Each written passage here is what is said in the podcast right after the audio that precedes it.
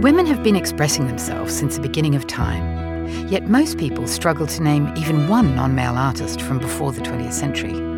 I'm Jennifer Higgie, editor at large of Frieze magazine, and in this podcast we pay tribute to a female artist from the past to whom we should all bow down. The Bow Down Podcast from Frieze magazine, Episode 2 Agnes Martin, nominated by Olivia Laing. She's somebody who starts in midlife and continues to old age. And so often we hear about artists who start very early and run out or die so young. And her story is the opposite of that. For women in particular, it's really thrilling.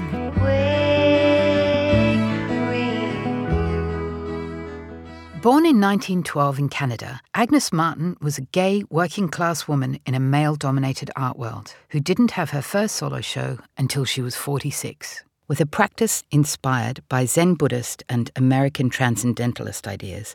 Agnes believed that her paintings embodied a kind of freedom from the cares of the world. Art, she said, is the concrete representation of most of our subtle feelings. Here to discuss Agnes Martin is the best selling author Olivia Laing. Her recent novel Crudo was the winner of the 100th James Tait Black Memorial Prize, and her collected essays Funny Weather, Art in an Emergency will be published in spring 2020. She's currently working on Everybody, a book about bodies and freedom. Welcome, Olivia. Hi. so, Olivia, who was Agnes Martin?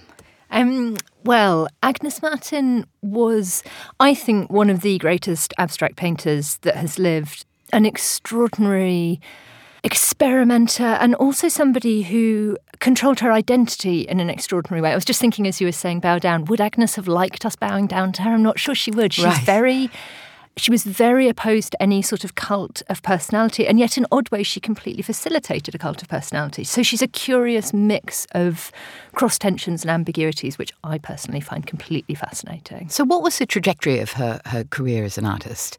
As I mentioned, she didn't have her first solo show until she was 46. So, what happened in the decades before then? She was very much a late starter. She began, she grew up as a farm girl on the prairie. She's an exact contemporary of Jackson Pollock, but a very different early early career. So she nearly became an Olympic swimmer.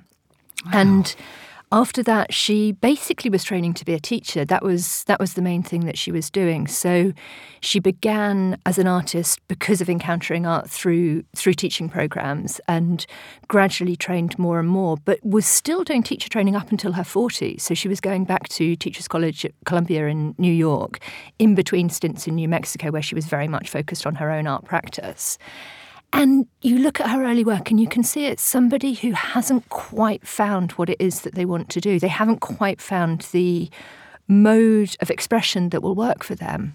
So then in the late 50s, early 60s, Betty Parson says, actually, you know, I really like the stuff you're doing in New Mexico. And she was the legendary she gallerist. was the legendary gallerist. Yeah. I mean, also painter in her own right. She's got a show coming up. But yeah, she was very well known as a gallerist, and she gave Agnes this deal. She said, Yes, I will give you a show, but you have to move to New York. You have to be in the art world.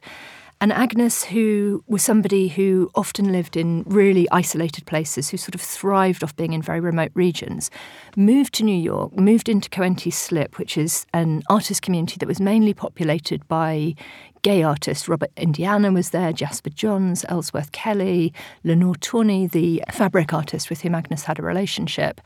And in this community of real experimenters, abstract experimenters, the next generation on from the abstract expressionists, she discovered the grid. She came to the grid, which was the form that she then was celebrated for, became famous for.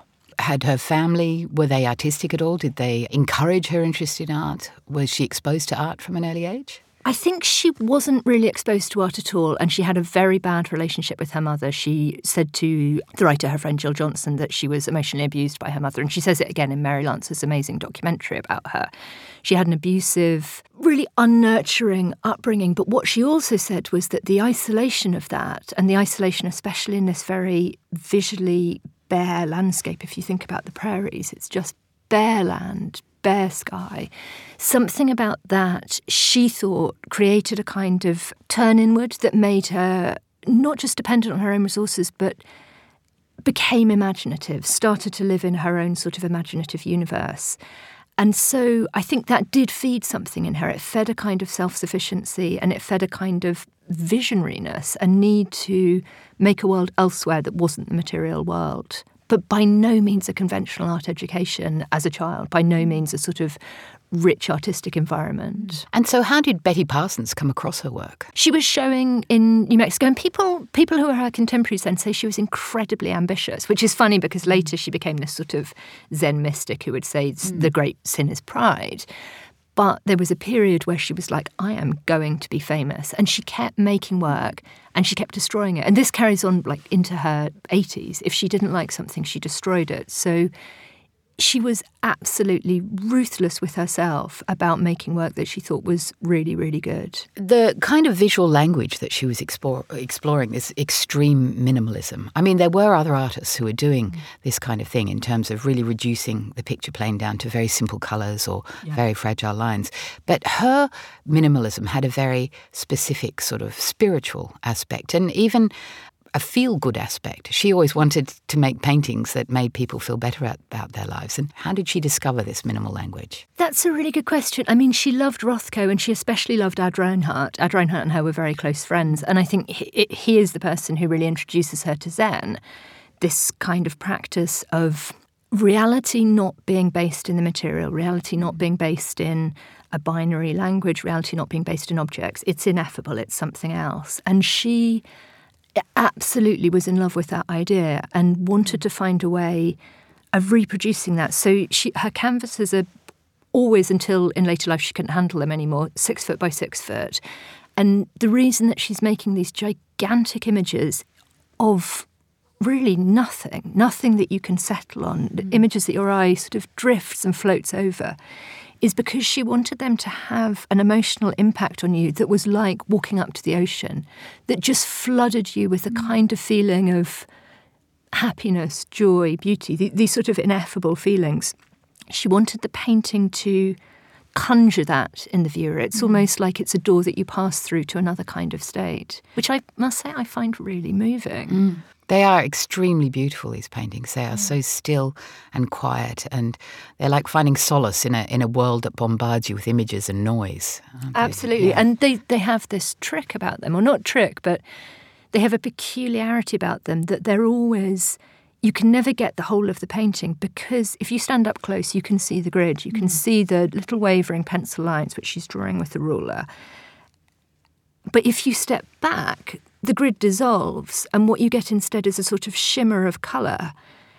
And that kind of shift back and forth is completely extraordinary. When the Tate show was on, I spent lots of time looking at lots of these paintings and just having that movement back and forth. You stand a foot from the canvas, one thing mm. is happening, you stand six foot, ten foot back, and a whole different experience happens. And I think that gives you a feeling of there's always slightly something's always eluding you, something's mm. always escaping you, and it's so exciting to be presented with that. Mm. And how are they received in New York? New York of the 1950s and 60s in the art world. You've got Jackson Pollock and Robert Smithson getting drunk down at the Cedar Tavern. You know, it's a very macho, yeah. uh, male-dominated world, really, of these of these big characters. Yeah, big, very vocal characters. So how does um, a sort of a, a gay Zen working class woman fit into this environment? Well, this is the amazing thing about Coenties Slip. So you've got the sort of abstract expressionists hanging out around the Cedar Tavern, being really blokey, hitting each other in the mm. face all the time. Mm and having fight. I mean, having fights about their artwork. Coenties Slip, it's right down at the tip of Manhattan. It's at the, at the, very lowest end. So it's the financial district, which just empties out at night and at weekends. And at that point, it was still basically a seaport. It was still, she said that from her um, studio, she could watch the sailors, the streets smell of fish, there are cats pottering around. So, in this sort of abandoned space, this queer community arises, and people are much more supportive of each other, careful with each other, but also very separate. There's a lot of silence and solitude, which is something that, in many ways, Agnes thrived in. But, and there's a big but about this, she was also a paranoid schizophrenic. She'd been mm-hmm. diagnosed in early adulthood. And that same atmosphere, I think, that was very fulfilling and nurturing to her was also problematic because the isolation of it really meant that when she was heading off into an episode, which she did periodically, it was hard for anyone to notice that that was happening. Mm. So there was at least one occasion where she was forcibly incarcerated in Bellevue in the mental institute. Mm. She entered into catatonia when she was mm. having an episode and she couldn't say her own name, she didn't know where she lived. And it was only the chance of a nurse finding in her pocket the phone number of one of the Coenties slip artists, probably Robert Indiana, and calling it that meant that she was rescued from that situation at all. Mm. And this is the era, I mean, we think of One Flew Over the Cuckoo's Nest. This is the era in which people were physically restrained, people were given electric shock therapy. She said she was given electric shock therapy a hundred times, which Gosh. is extraordinary to think about. Mm. So beneath the sort of luscious surface of these paintings, there's a lot of dark tensions going on. Do you think that Agnes was lonely during this time, or was she someone rather who embraced solitude? That is such a tough question. I mean, she has a relationship with solitude and renunciation throughout her life. And the, the thing that happens next for her is that she leaves the art world entirely. She vanishes for 18 and when months. was this? This is 1967. Mm-hmm. Probably it happened after Ad Reinhardt died. So people say it's the summer of, but it can't have been because he died in September. So I'm, I'm guessing that it's at some point in September 67. And he was her close friend. He was her close friend. Yeah. And other things were going on. She was losing her studio. The mm-hmm. whole community was breaking up. Um, she gave up painting and she went off on the road for 18 months and she mm. reappeared in New Mexico. And after that, although she did come back to painting, she lived in extremely solitary ways, which I think probably was very lonely and isolating. But it seems like it was also necessary for her as a way of maintaining some sort of balance and control over her mental state to not enter into close emotional or sexual mm. relationships with other people pretty much for the rest of her life. Mm. She did have friendships, but she found them intensely challenging. Mm. And many people testify to the experience of being cast out by Agnes, excluded by Agnes. So it seems like, and in this, I think she's closer in some ways to Henry Darger of anyone else I wrote about in The Lonely City. Mm. She needed a sort of separation around her. And at the same time, I'm sure that was lonely. It's very interesting looking at what had happened to her in the late 60s. You know, she makes this abrupt decision to leave New York and also leave the art world until the early 70s when she starts painting again. But she had actually had huge success. She had been included in the Carnegie International in 1961. She'd been in group exhibitions at the Whitney, at the Guggenheim, and at MoMA, and at the very important minimalist exhibition organized at the Dwan Gallery in New York. Yeah. And so she's leaving at a point in time where she's becoming sex- successful. She's mm. selling her work. Yeah. Um, museums are buying it. She's becoming financially independent finally. Yeah. But she turns her back on it. She totally turns her back on it, and I think this is so. This is an element of Agnes that I think certainly I want to bow down to is this incredible sense of knowing what she's doing and what matters to her. And it is never worldly success, although she does achieve it. And although she said early on that she wanted it, what mattered to her was really, I think, spiritual things a way a way of living in the world and also making the kind of paintings that she wanted to make on the terms that she wanted to make them. Mm. It wasn't about making things that were palatable for a gallery. And at one point she's offered a solo show at the Whitney and they want her to have a catalogue essay that has biographical elements in it and she says I'm cancelling the show. I mean, who does that? Rather than Nobody, just cancelling the catalogue. rather than catch, no, she's like, no, it's not for me. Mm. She's she's absolutely rigid. Mm. R- rigidity has, you know, darker elements about it, more difficult elements, but there's something also just totally tough about her. She mm. knows exactly what she wants and doesn't want. And in a period where it's hard for a women artist to say those things, she will say those no's. And do you think her, her sexuality played into this deep protection of her privacy? Yeah, I really absolutely do. So I, I find it really interesting that in the literature about Agnes Martin, a lot of it which is extraordinarily good and mm. interesting and thoughtful, there's a real unwillingness to say Agnes Martin was a lesbian and what did that mean for her? What mm. did that mean for her at that moment in the 50s? Mm. And this is during the Lavender Scare. This is the period where gay people are really being officially persecuted, both inside the apparatus of the American state and outside. It's a hugely homophobic moment.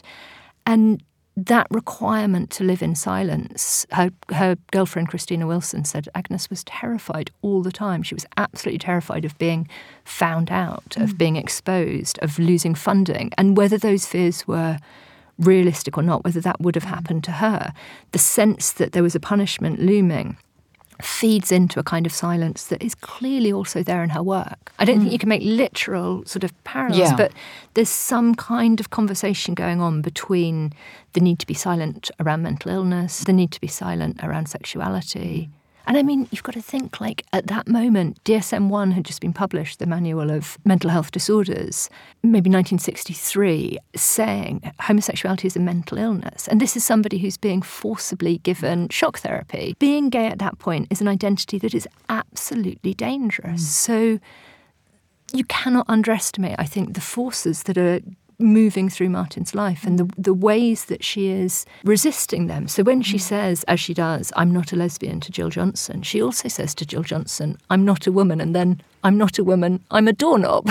Right. She's just saying, I'm not going to take on these identities. Yeah. I don't want them. They don't suit me. They're dangerous for mm. me. I refuse. And I think the grid, you can really see it's a refusal of being either this or that. Mm. It's always evading. It's such an interesting form for that person at that time to make. And so, what does she do for the next few years until she starts painting again in 1973? Well, she, again, bow down, Agnes Martin. she she goes up to a gas station, cafe gas station in Cuba, New Mexico, and says, Do you know of any land to rent? I want land with a spring.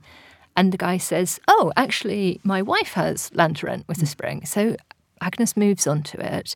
It's 20 miles across rough terrain from the nearest road. I mean, you're Australian, so this will seem less dramatic to you than to a British person, but there and she's by herself. She's, she's by, herself. by, herself. There's no mm. electricity, there's no running water, and she moves up there. She eventually builds herself a house by chainsawing down trees and building a mm. house physically herself at one point somebody's looking for her in the town and a guy says oh i think that's the woman that prepares and seasons the bear skins for us. Like what? How does that come up?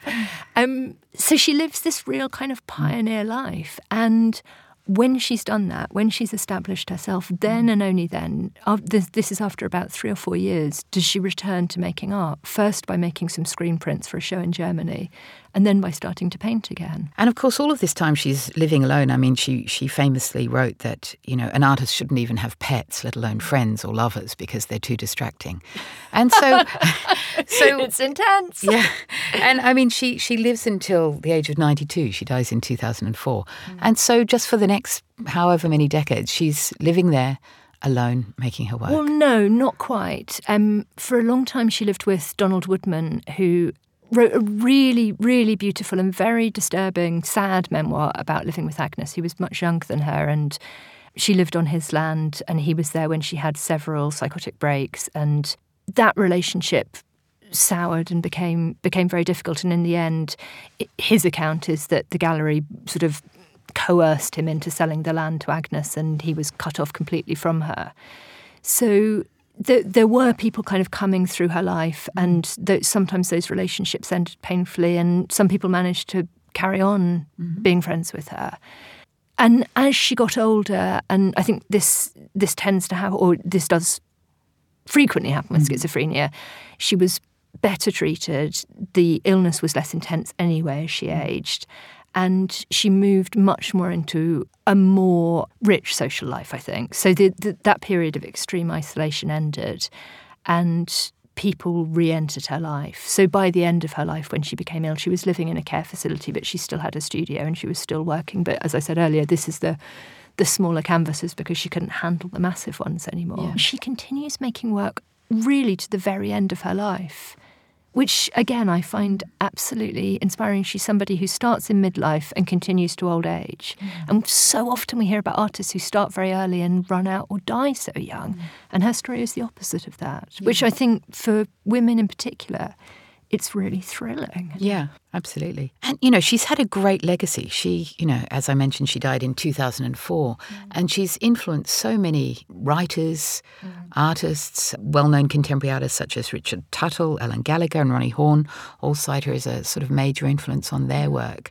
And what kind of influ- influences she had on your work or your thinking, do you think? She's a major character in the book I'm writing now, everybody. And I find her so fascinating because of all of these you know, in some ways, she's very counter to the times that we're in. We're in a moment that's very intensely interested in identity, and she refuses all that. She's interested in mm. other things, maybe things that are more ephemeral and less tangible. And she uses as her tool refusal, renunciation, and silence, which are not the tools that people are currently mm. wielding.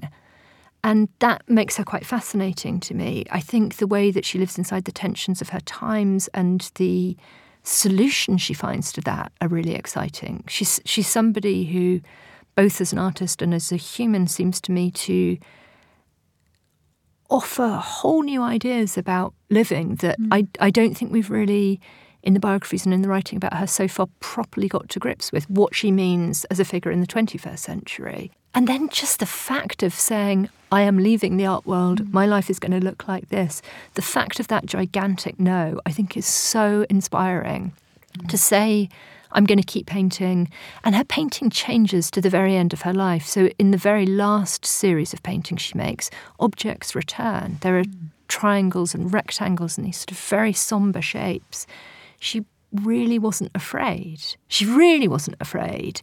She wasn't just churning out the same thing again and mm. again. She was absolutely the servant to her own vision. And I think, you know, as an artist, what could be more inspiring than that? Bow down. Thank you for listening.